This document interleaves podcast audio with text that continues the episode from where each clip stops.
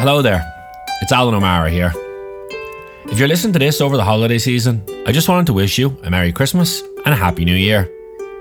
I also wanted to say a big thank you to anyone who has listened to the Real Talks podcast since we launched it back in 2017. In some ways, that seems like a lifetime ago, but it always blows my mind that these conversations have been listened to hundreds of thousands of times and in more countries than I can remember. The fact that new listeners continue to find those old episodes and listen to them makes me both happy and proud.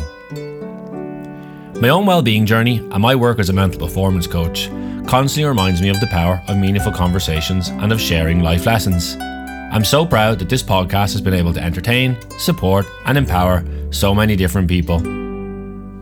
With that in mind, I'm excited to share with you that plans are afoot to make the Real Talks podcast a weekly podcast in 2024. I look forward to connecting you with more inspiring and courageous people from sport, music, art, and life. Thanks for taking the time to listen to this. Merry Christmas and Happy New Year.